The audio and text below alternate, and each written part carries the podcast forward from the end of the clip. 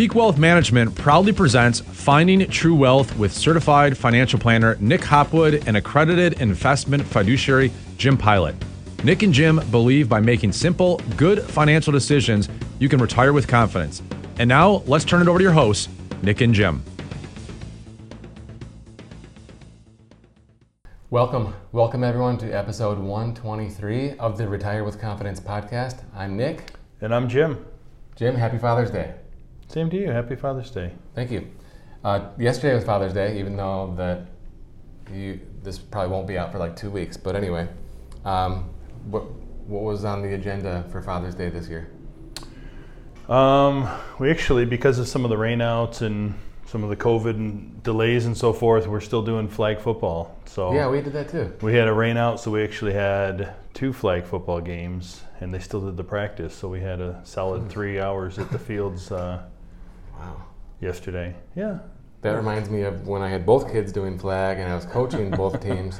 I was there for four hours, practice game, practice game with no break. You know, Yeah. that was kind of kind of brutal. It's- it can be a challenge, right? Yeah, yeah. But it was turned out to be a nice day, and uh, enjoyed some time with uh, with the family. How about you? Uh, flag football and some boating and some grilling and Nice. uh, early to bed. Yeah. Yeah, I was dragging. Not a bad day. Long weekend. Yeah, for sure. Um, any boating for you? Not this weekend. We were. Uh, if you, you know, I need you, it closer, so you get the luxury of having it real close. I got a, I got a little bit of, too much of a drive to. every weekend you don't use it, the average cost per ride goes up. That is true. Right, because we have a smaller denominator. Yeah, that's a good point. If you take two rides per day, right, Yeah. which oftentimes we will, yeah. then the price per ride goes down. I think that's the strategy. We're gonna unload, reload, take it out, come back. Everybody counts off, two, Everybody yeah. get back on. You Yeah. know, it helps. afternoon ride Makes me feel a little better about. afternoon ride, dinner, sunset cruise. Yeah. Right. There you go. Okay. Perfect. All right, so at Peak, we believe by providing education and guidance, we can inspire you to make great decisions so you can retire with confidence. And one time, this is maybe a year or two ago, a client said to me, I don't want an average financial plan. And I was kind of like, well, I never heard anyone say that before. And but I liked it, hmm right? Because I don't I don't want you to have a, have an average financial plan. I want it to be 100%, percent Mhm. right? Like probability of success. So what comes to mind for you if someone says, "I don't want an average financial plan"? Yeah, the first thing I picture when you talk about an average financial plan is, you know, is everybody who logs into their 401k online and you see the little sunshine or you see the cloudy day or right, you see something like that that's telling you you're on track or you're not on track, right? Yeah. And we obviously we're not big believers in that at all, but some people think, "Ah, it's telling me I'm doing good. I'm sure." I I'm think it's doing heresy. fine." Yeah. They should take those off those reports. Right. It, it- yeah, I mean, it ignores so much, Yeah. so much information, right? But to me, that's what an average financial plan is, right? Or back of the napkin, right? Well, if I do this and this and Social Security's that, should work out. I should be fine, right? There's just not a lot of thought that goes into it, not a lot of, uh, you know, accounting for variables, right? And, and oftentimes, so many things get overlooked when you do that. People think about Social Security, but they don't think about you know if it's taxed how it's taxed how it how does it affect it if you're working right there's all these different things that um, can really make that make it look a lot different so I, I, I think that's you know we just got to caution people on that back of the napkin financial plan you know average So I think about that the 401k statement with the sunshine and the back of a napkin, and I think that's not even a financial plan, Mhm. right? It's worse than average. right Because in our world, right, I, I the thing that comes to my mind for average financial plan is, you know, someone who's, you know, putting 10% into their 401. Um, they're they're taking some risks, so they're getting some returns. mm-hmm. Uh, maybe, you know, maybe they're on a 15-year mortgage, and you know, Mhm. just kind of like checking the boxes, but like nothing, nothing too amazing, Mhm. right? Um, and if you run the, those numbers, you know, the, the financial plan seems to work, right right? But it's just good, you know. It's not Yeah. great. Yeah, you know that actually reminds me of a, an example I had of a, a prospect I talked to the other day who had some money at another another firm, a big a big firm, right? Like a, I think it was Morgan Stanley, And Morgan Stanley's idea of a financial plan for this guy was, I don't really worry about it. We'll just take four percent of what you have, and that'll be your retirement. That's And I thought, that's amazing. wow, that's That's like sunshine, right? that's at sunshine level, Yeah. pretty much. Yeah, it's just a tiny bit above, if anything. So, so the advice was, just take four percent. That was the plan. yeah, Well, what if what if you have, you know, five hundred thousand? That's Mm-hmm. a twenty thousand dollar income. right. You know, Is don't that- worry about it. Yeah. Don't know- Yeah, it was really. I was. Uh, I was really shocked to see to hear that. that. like what, let's say it's two million, right? Mm-hmm. 4 percent on two million is 80,000. Mm-hmm. What if what if they're spending two hundred thousand per year? Right. And people do spend that much, right? Mhm. So Sure. what kind of plan is that? Yeah, it's doesn't. It's that. It's just not well thought through, Yeah. right? And this guy had goals. It sounds like of, it sounds lazy. yeah, I mean, he had goals of buying vacation property or leaving money to a child, and all these different goals that are just not accounted for in in something that's so basic like that. Yeah, it's terrible. Mm-hmm. So, you know, what what are some things that we can do to be above average, right? To make this person happy, so they're not having an average plan. Mm-hmm. And and you know, you got to take advantage of 401 or Roth 401, Mm-hmm. right? And we if we want to be above average, we got to max it out. Right. Okay.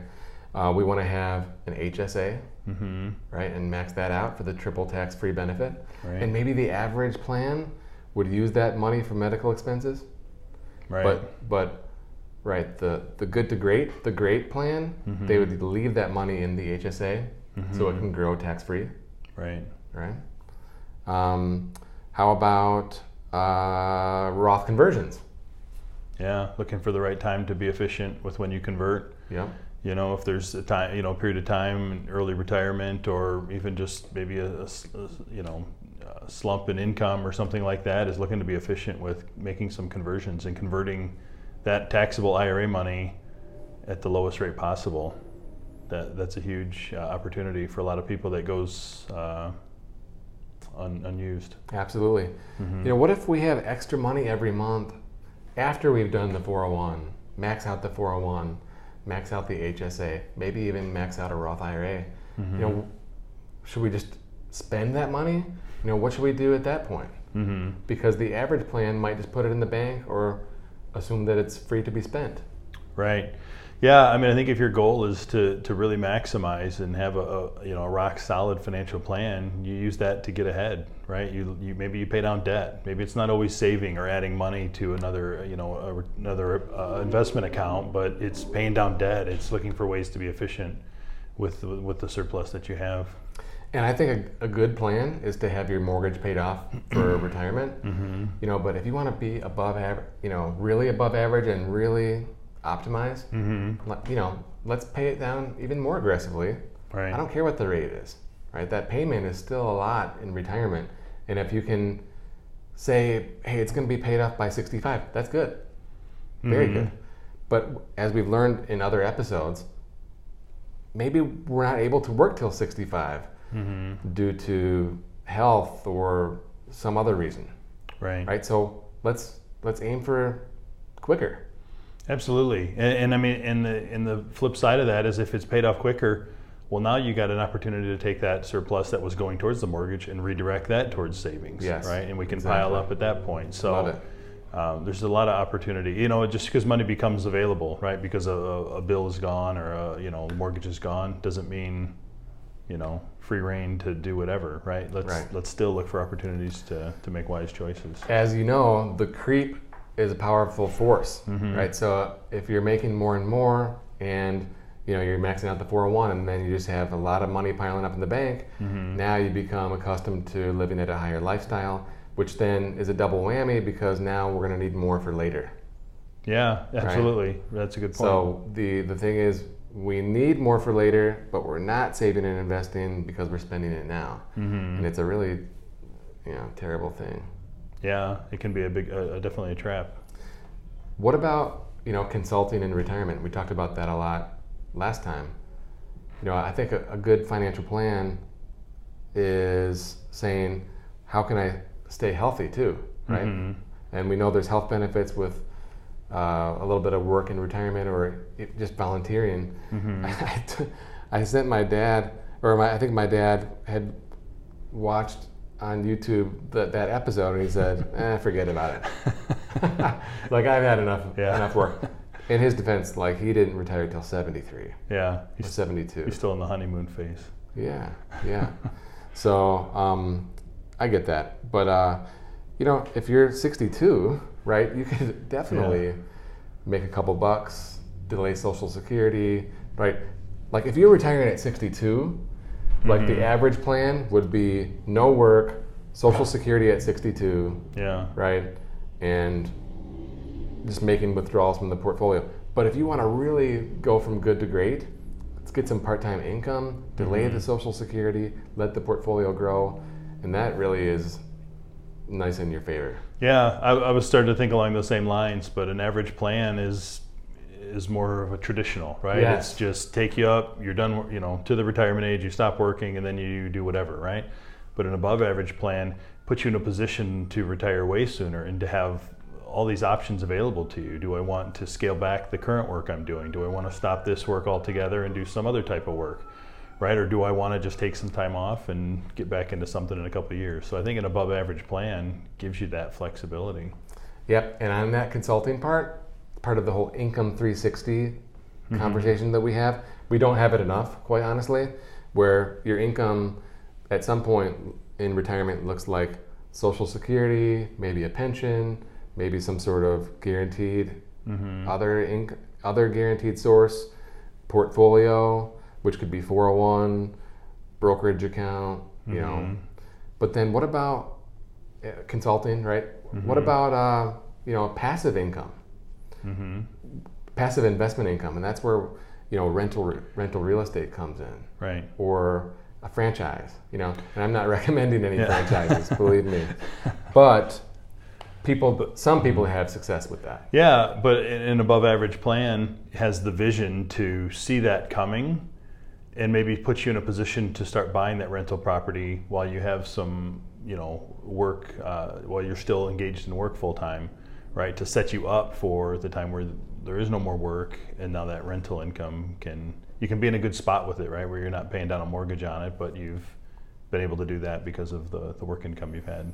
Absolutely, and the, the book that I uh, often reference is the the Millionaire Real Estate Investor or the Million Dollar Real Estate Investor. I can't remember. It's Gary Keller from Keller Williams, and it was written pre-crash, so it's dated, but it's fantastic, right? And one of the things is buy a million, and you do that, you put the money down, and I think this day and age it's twenty five percent down with the with the mortgage guidelines now, but you know the other 75% is paid off by the tenants Mm-hmm. okay and the math really works okay Mm-hmm.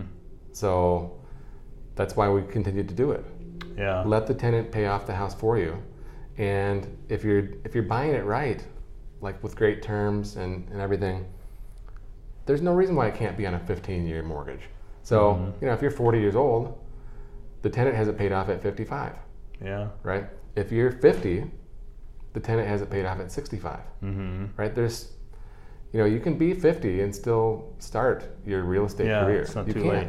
Yeah, yeah it's not too good late point. so that's passive income right that's like a pension And Mm-hmm. the reason why we got into it is because you know everything um, for us for my family is tied to the markets Mm-hmm. so it was our way of diversifying away from the markets and uh, and because we don't have a pension right it kind of plugs both of those holes Mm-hmm.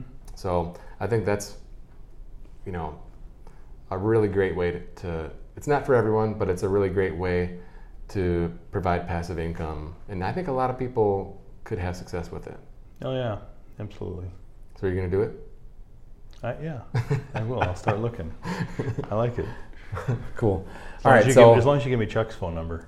yeah, Chuck can take care of you, right? He's on speed dial. I need someone to help with the maintenance because that's not my uh, strong suit. I talk to him almost every day, Yeah, or at least once a week. yeah. All right. So, yep, if you want to do the rental real estate, we have all the people We got that it we all. can connect you with. Speaking of rental real estate, Katie was a guest maybe, what was that, like 10 episodes ago? That Mm-hmm. was a good one. And then there's also, way back in the day, just me basically reading an article I wrote talking about the rental real estate and Income 360. So it's it's uh, maybe been referenced more than Lifestyle Creep. Oh wow. Maybe. I don't know. we have to get a tally going. Yeah. Uh, who, who has the time to go back and listen to all these things, though, right? So, anything else to add? No, I mean I think it's I think it's great because it, it challenges you to think further into the future, right? If you say I really do want a, I want a good financial plan, right? It, it, it's thinking into the future and it's being disciplined today and sacrificing today to do the things necessary to make this you know uh, this great financial plan become a reality, and then you have all the flexibility and the freedom uh, that comes along with it. I like that word sacrifice because you know you do have to take action to put money away, which means it's money that you can't spend today. Mm-hmm. Right. Right. So that is a key factor. Which is hard. It's hard for a lot of people. Very absolutely, right? In a consumer-driven world, but Mhm. if you uh, if that's your goal and you want to live a comfortable retirement and be in great shape, that's the key. Yeah. So uh, thank you for watching and listening. If you would like to have a second opinion and you have a portfolio of 500,000 or more, please visit our website, peakwm.com, and book a meeting. Jim and I would love to speak further with you. Thank you. You've been listening to certified financial planner Nick Hopwood and accredited investment fiduciary Jim Pilot on the Finding True Wealth podcast, sponsored by Peak Wealth Management. You can learn more about Peak Wealth Management by visiting peakwm.com or follow on Twitter at nhopwood1.